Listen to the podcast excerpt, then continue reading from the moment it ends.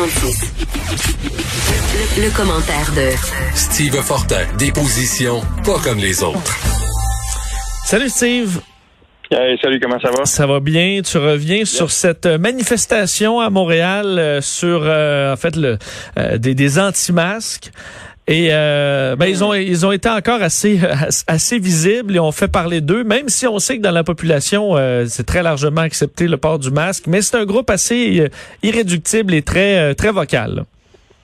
Oui, c'est drôle parce que j'ai j'ai quand même quelques amis qui étaient là, dont des amis journalistes, et un de ceux-ci me disait Écoute, j'étais là, puis à un moment donné, ça, se dispersait après, puis je voyais les gens qui sortaient leur masque, rentraient au Tim Martin, rentraient dans un CP, le porte, puis tout ça.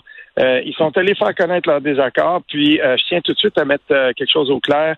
Il y a bien des gens qui m'écrivent pour me dire, on sait bien, quand c'était le, Black Lives Matter, il y était des milliers, puis vous dites jamais rien.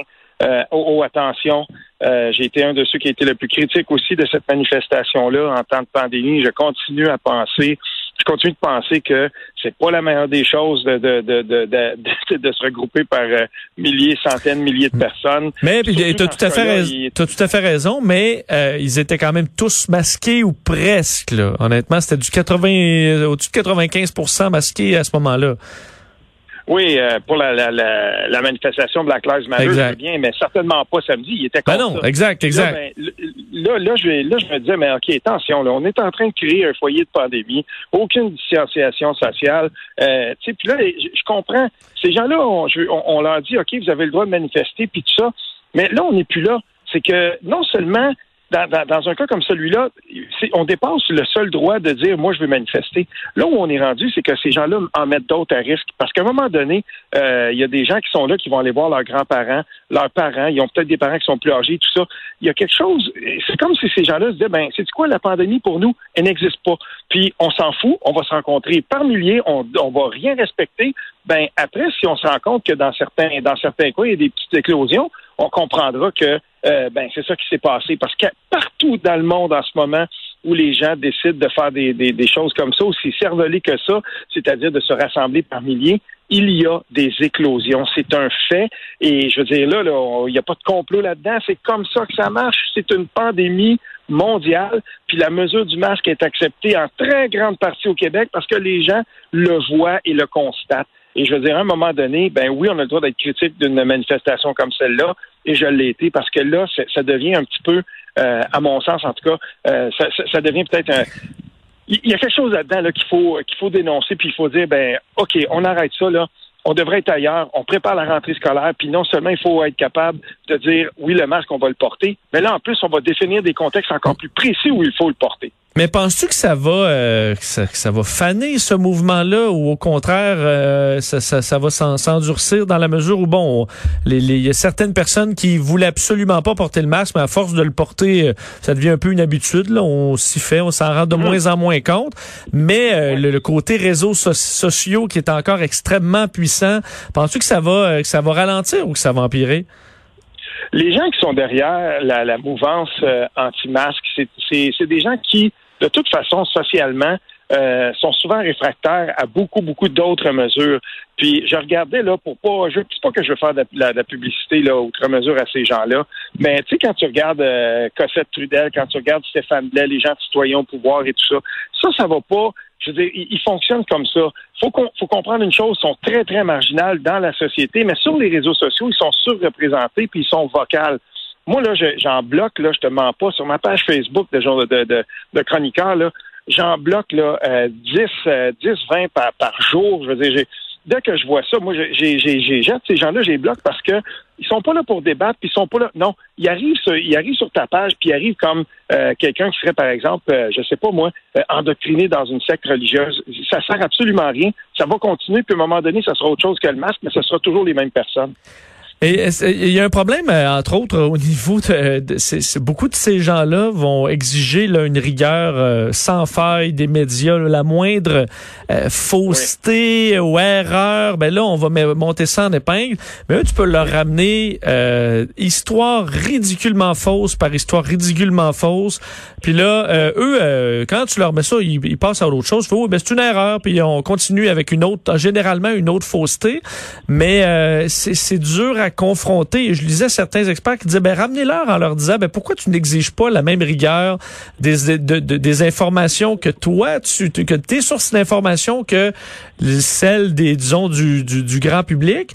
Euh, je voyais, entre autres, il y a une vidéo qui circule, là, ça marque, c'est toujours ce courageux docteur, courageux docteur. C'est pas un docteur, c'est un, chiropraticien, un chiropraticien euh, américain. Mais là, quand tu leur notes ça, tu dis, bon, mais on s'en fout, ça, c'est le discours. Ben non. La première, le premier élément que tu écris est grossièrement faux. Ça devrait t'allumer au moins sur la suite des choses, mais cette rigueur-là qu'on demande des, des autres, eux ne l'ont pas. Non, parce qu'ils sont pas là pour essayer de, comprendre ou même d'essayer d'avoir plus d'informations. Ils sont, là pour se convaincre. Et généralement ces gens-là, s'ils sont pas d'accord avec ce qui va dans les médias, dans les grands médias de masse, comme ils disent, ben ils vont aller chercher des sources d'informations ailleurs, sur YouTube, n'importe quel conspirationniste. Euh, et, ça, pour eux, ça, ça va faire l'affaire parce que ça va venir les conforter dans euh, ce qu'ils pensent déjà. Permets-moi quand même de donner voix à une dame qui m'a écrit un texte, euh, un courriel ce matin suite à mon texte dans Journal de Montréal, Journal de Québec. Elle s'appelle Mireille, 39 ans, euh, à travailler dans un hôpital, dont dans des salles d'op comme assistante, comme infirmière là-bas. Puis ce qu'elle me disait, je ne connais aucune personne qui accepterait de se faire opérer par un médecin qui porterait pas la, la combinaison qu'il faut, dont le masque et tout, tout ce qu'il faut pour être euh, finalement en mesure d'opérer.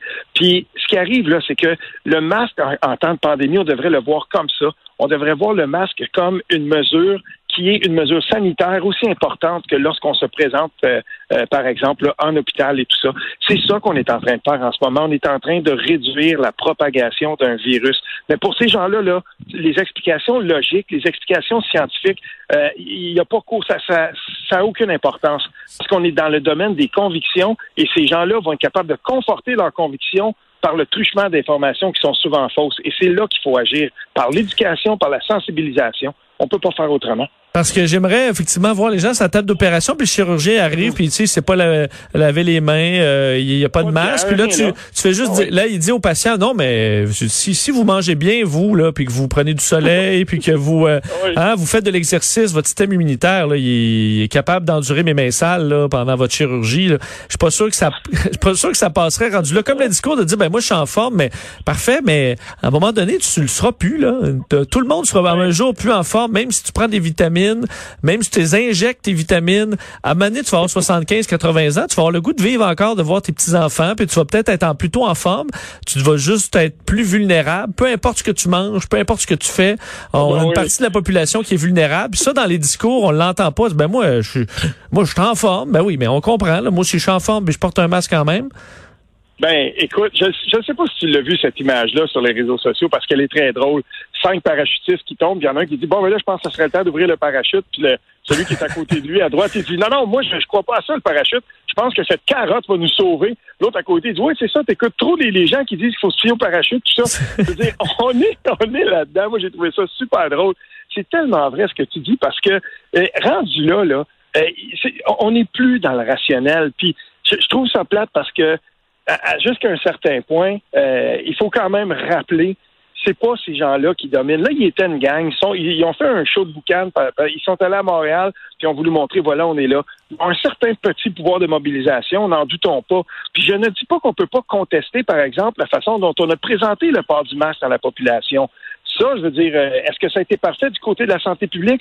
On va faire nos devoirs, puis tout ça. Mais de là à dire que, par exemple, je voyais des pancartes, là, euh, Arruda, criminel, Arruda, traite, euh, toutes ces affaires-là, écoute, ça n'a aucun bon sens. Jusqu'à preuve du contraire, le docteur Horacio Arruda et la santé publique au Québec ont fait ce qu'il fallait et ce qu'ils savaient en moment opportun pour essayer de manœuvrer le mieux qu'il pouvait dans une pandémie dont il ne connaissait pas grand-chose. Et euh, il y a du euh, dans les pancartes, c'est parce qu'il y a du délire là, de ah QAnon et des, des trucs qui ont aucun rapport avec la le, point de vue euh, sur le masque. Il y en a qui peuvent dire ben écoute, moi je suis en région, il y a pas de cas, je trouve que c'est c'est abusif, mais je veux dire ces gens-là devraient devraient demander qu'une personne qui a une pancarte le QAnon qui dit que Justin Trudeau est à la tête d'une organisation pédophile devrait demander de, de, de quitter là, du, va, va faire une manifestation sur ce sujet-là, mais là, tu es complètement hors sujet. Mais euh, non, on prend tout le monde, peu importe si c'est les, les, les, pires, les histoires les plus, les plus cinglées, il n'y a pas de problème, tant que tu es, du bord anti-masque. Ah ben, je ne sais pas là, mais si tu as déjà regardé une des vidéos complotistes de, de, de, de, Cossette Trudel ou quand tu rentres dans cette mouvance-là, euh, moi j'ai vu un tweet passer ou c'était un message sur Facebook mais de, de, de Cossette Trudel qui disait Donnez-moi une heure euh, dans les mainstream médias, offrez-moi une heure sans sans aucune interférence, puis je vais changer le Québec pour toujours. C'est là on est rendu là quasiment dans le dans l'espèce de, de, de, moi je suis un gourou, puis là vous allez me suivre et tout ça. Il y a pourquoi on voit des gens qui ont toutes ces pancartes là parce qu'ils vont croire dans toutes les inepties les plus frivoles, les plus ridicules qui existent. Mais s'ils trouvent une justification quelque part pour conforter leur point de vue, que ce soit dans un site Internet qui a absolument aucune valeur ou sur un site conspirationniste, ces gens-là vont embarquer là-dedans. Et il faut il faut pas non plus, là, je, tiens à le dire quand même, faut pas dire que tout ça ne peut pas à un moment donné dégénérer parce qu'on regarde dans la base de gens qui ont élu Donald Trump aux États-Unis et des gens qui sont des anti-vaxxers, des gens qui sont contre les vaccins, qui sont par exemple aussi. Tu sais, il y en a beaucoup. Mm je dis pas qu'on est là. On n'est pas du tout dans cette dynamique-là au Québec, mais quand même, il faut faire attention puis il faut sensibiliser. C'est très ben, important. Ben, rappelez juste sur, sur Cossette Trudel la semaine dernière, le revenir sur le, la manifestation à Berlin euh, où euh, il, publie, il publie une photo en disant pourquoi les médias montrent pas cette photo-là. C'est un million de personnes. Finalement, bon, c'était une photo de euh, de la Suisse, de Zurich, une photo qui date de 2018. Donc, à la base, la première affirmation sur les médias dit pourquoi les médias montrent pas cette photo-là. Ben, parce que c'est une photo qui est pas de, du bon pays puis qui est pas de la bonne année. Bon, mais ça ne s'arrête pas là parce qu'il écrit ensuite puis tout le monde lui fait la remarque à part ses, ses, ses fans qui le contestent pas mais finit par dire ah ben effectivement c'est une photo de 2019 mais voici là des vraies photos et sur les deux photos qu'il publie, il y en a encore une qui qui est, qui est là à Berlin mais qui est d'une Black Lives Matter donc qui datait d'il y a à peu près un mois et demi deux mois. Donc sur les trois photos qu'il publie pour insulter les médias, il y en a une qui est de l'événement et c'est la photo qu'il y a dans tous les médias. Ben, Donc, dans une publication pour rire des médias sur le fait qu'ils sont pas, qu'ils ont pas de rigueur, euh, il publie trois photos et la seule photo qu'il a d'un bon événement, on s'entend, c'est facile de, de, confirmer en quelques secondes est-ce que tu es la bonne date parce que tu es dans le bon pays là. Ben la seule photo qu'il publie euh, qui est du bon événement, ben c'est la photo qu'il y a à CNN, qu'il y a à TVA, qu'il y a Radio Canada, c'est la photo qu'il y, a dans tous les médias. Alors il y a ensuite pas de pas d'excuses, pas de dire ah ben finalement j'ai dit 70% de, de de fake news puis le 33% de vraies nouvelles, ben c'est la nouvelle partout dans les fameux médias traditionnels qui sont bien méchants.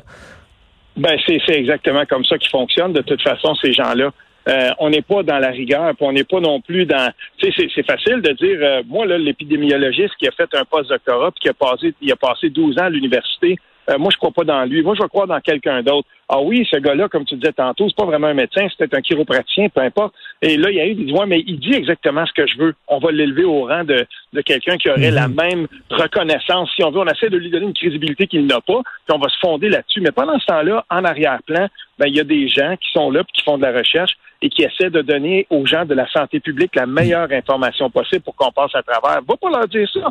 Ils veulent pas entendre ça, eux. Ils sont dans cette dynamique-là. Ils veulent se convaincre. Fait qu'ils cherchent pas la bonne information. Ils cherchent leur information.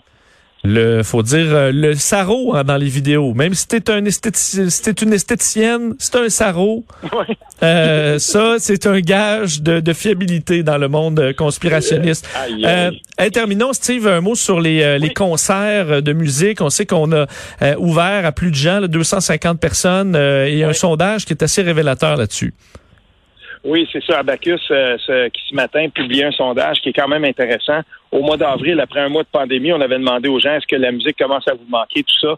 Euh, à, l'échelle canadienne, on était à 77% c'est rendu à 88% maintenant.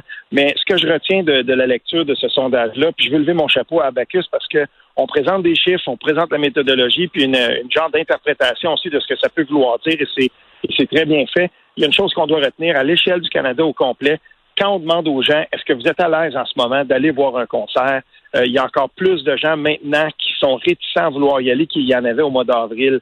Plus on avance dans la pandémie, plus les gens sont prudents, plus les gens comprennent euh, ce que ça voudrait dire de se trouver dans une salle avec beaucoup d'autres personnes ou dans un endroit où il y aurait beaucoup d'autres personnes pour de la musique, que ce soit à l'intérieur ou à l'extérieur. Et c'est pas très très c'est pas de bon augure pour les musiciens. Euh, j'en connais beaucoup. Et, et c'est là ce qu'on voit, c'est que ça pourrait s'étirer probablement sur un sur, sur plus long terme. Et les gens qui sont dans l'industrie de la musique en ce moment, ceux qui ceux qui planifient les concerts, les événements, ben ils regardent ça puis ils se disent Ouais, on va présenter des, des, formats. Et dans le sondage, on prend aussi la peine de dire si on ajoute des, des mesures de distanciation plus strictes, si on vous propose telle ou telle mesure pour, pour essayer de rendre ça plus, euh, plus sécuritaire, le, taux varie à peine. Il y a à peine plus de gens qui disent Ouais, ben, si on fait ça, j'irai. Je pense que les gens sont rendus ailleurs. Je pense que les gens ont compris qu'on était vraiment en temps de pandémie. Puis les grands rassemblements, c'est pas pour tout de suite. Et je suis certain que si on commence à faire le même genre d'analyse pour le théâtre, pour le sport professionnel et tout ça, si tu disais aux gens, viens voir, euh, viens voir au Centre Bell et tout ça, on va rouvrir, puis on va faire quand même de la place. Il y a beaucoup de gens qui se sont fait à l'idée que, sais-tu quoi, on regarde ça, euh, on regarde ça de loin, puis on regarde ça à distance maintenant. Très intéressant. Merci Steve, on se reparle demain. Oui, salut. Salut.